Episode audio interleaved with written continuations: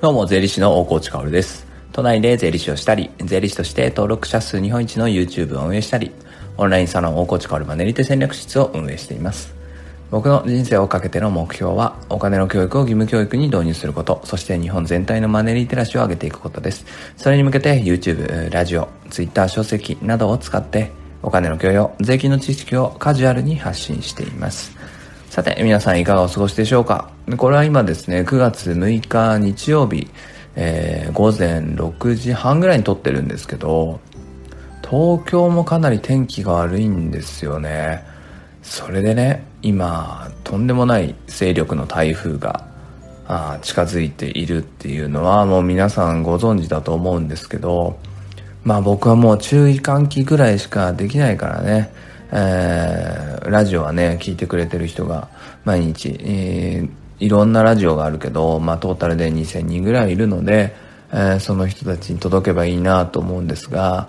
おそらくですけど、僕と同世代、僕今37歳なんだけど、の方々、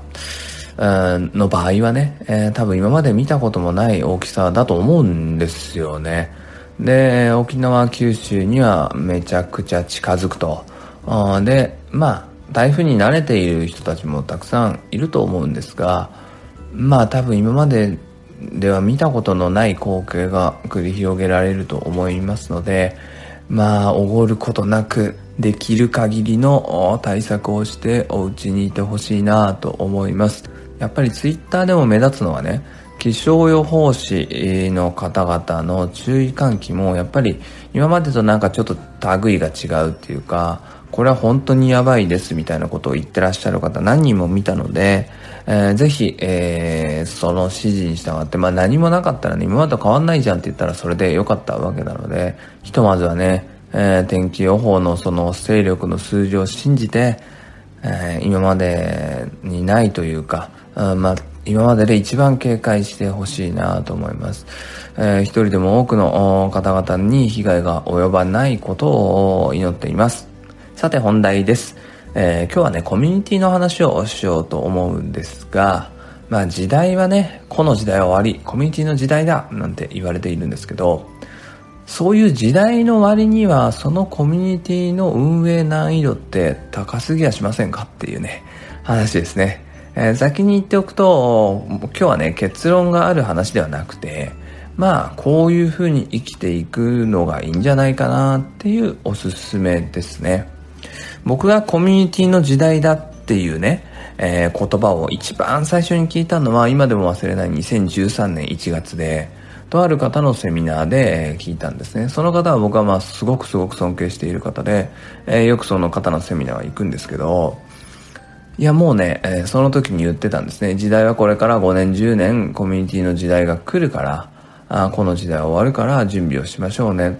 て言われたんですね。2013年1月ですよ。いやー、とは言ってもさ、ちょっとよくわかんないんだよねって、えー、僕は思いました、その時。で、僕なりにその答えを見つけようと、いつもそのね、えー、言葉っていうのは忘れずに考えていたんだけれど、コミュニティって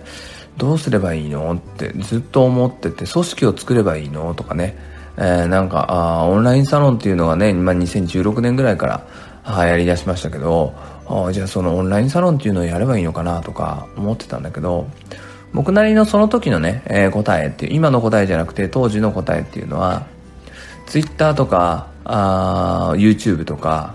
まあ SNS のフォロワーを増やしていくことも、その緩やかなコミュニティだと思ったんですよね。共通理念のもとに集まった人たちっていう意味では、緩やかなコミュニティかなと思ってて、それを増やすことを意識していたんです。それは、ちょうど個人の時代とも相まって、僕はその、いわゆる税金分野とか、まあ、いわゆるインターネットのインフルエンサーみたいなものになれたんだけれど、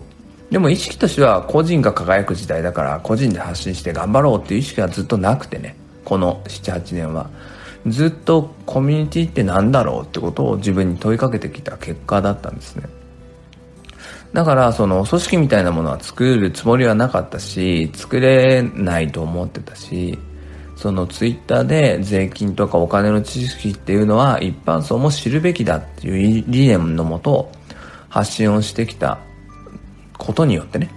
僕を中心にそのコミュニティではないけどフォロワーさんがいて共通認識の方々がいてそれがある種うっすらとしたあすごく一番濃度の低い形でのコミュニティなんじゃないかなと思ってたんですね。それで YouTube を始めて本を書いたりしてその時もそうですよね。その本を中心としたうっすらとしたコミュニティが出来上がってるのかな。YouTube を中心とした僕の YouTube を見たことがある人は全員うっすらとしたこのね、えー、コミュニティなのかなと思っていたわけです。やっぱり組織コミュニティっていうと目に見えてね、えリーダーがいて会員制でみたいな。あなたはコミュニティのメンバーですみたいなね、えー、ことが分かりやすかったらいいんだけど例えばさそのそういうものはないです。自分は属してないです。でもコミュニティの時代だから騒がれてますみたいなこと言われちゃうとさちょっと辛いじゃないですか。ああコミュニティ属してないとか作ってないっていうのはダメなのかなって思う人もいると思うんですよね。だからまあそういう人たちに言いたいのがやっぱり何かの理念のもとなんとなく集まっているメンバーっていうのもやっぱりそれはあコミュニティなんだと思います。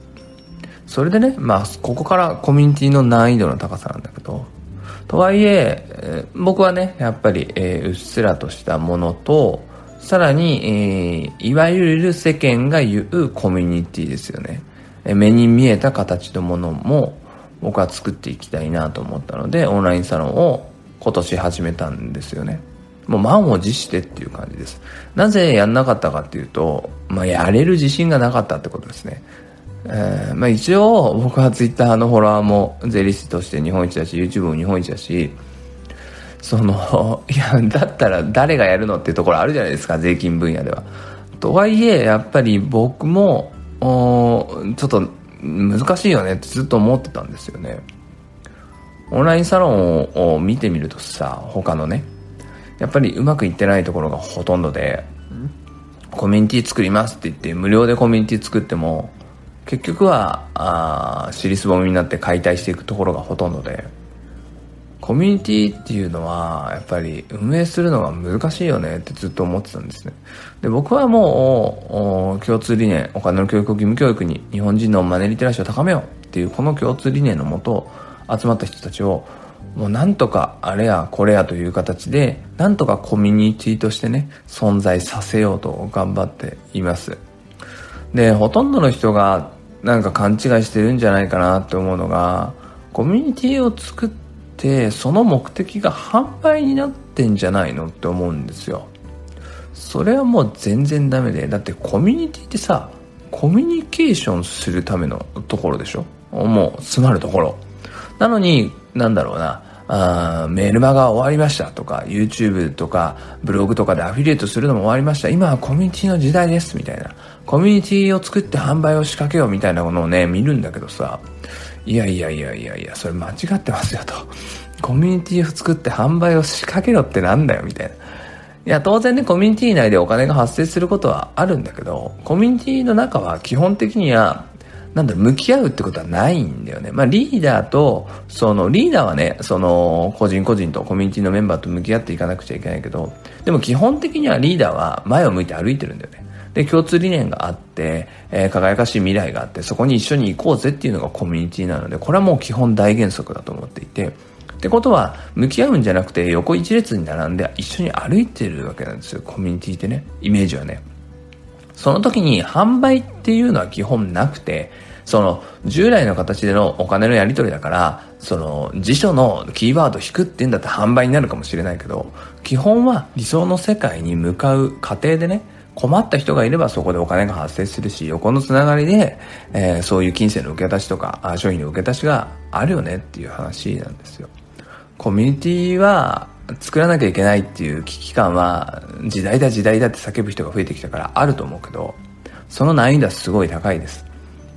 だから世の中のコミュニティっていうのはほとんどうまくいってないと僕は思うんだけど、じゃあどうすればいいかっていうと、まずはやっぱり共通理念のもと、うっすらと集まっている Twitter のフォロワーとか YouTube の登録者っていうのを大切にしながら、誰かうまくいってる人のコミュニティの中で、さらに自分のコミュニティを作るとかね、え、そういうやり方を小さく小さくしていくのがいいんじゃないかなと僕は思っています。それでは素敵な一日を最後まで聞いてくれたあなたに幸あれ。じゃあね。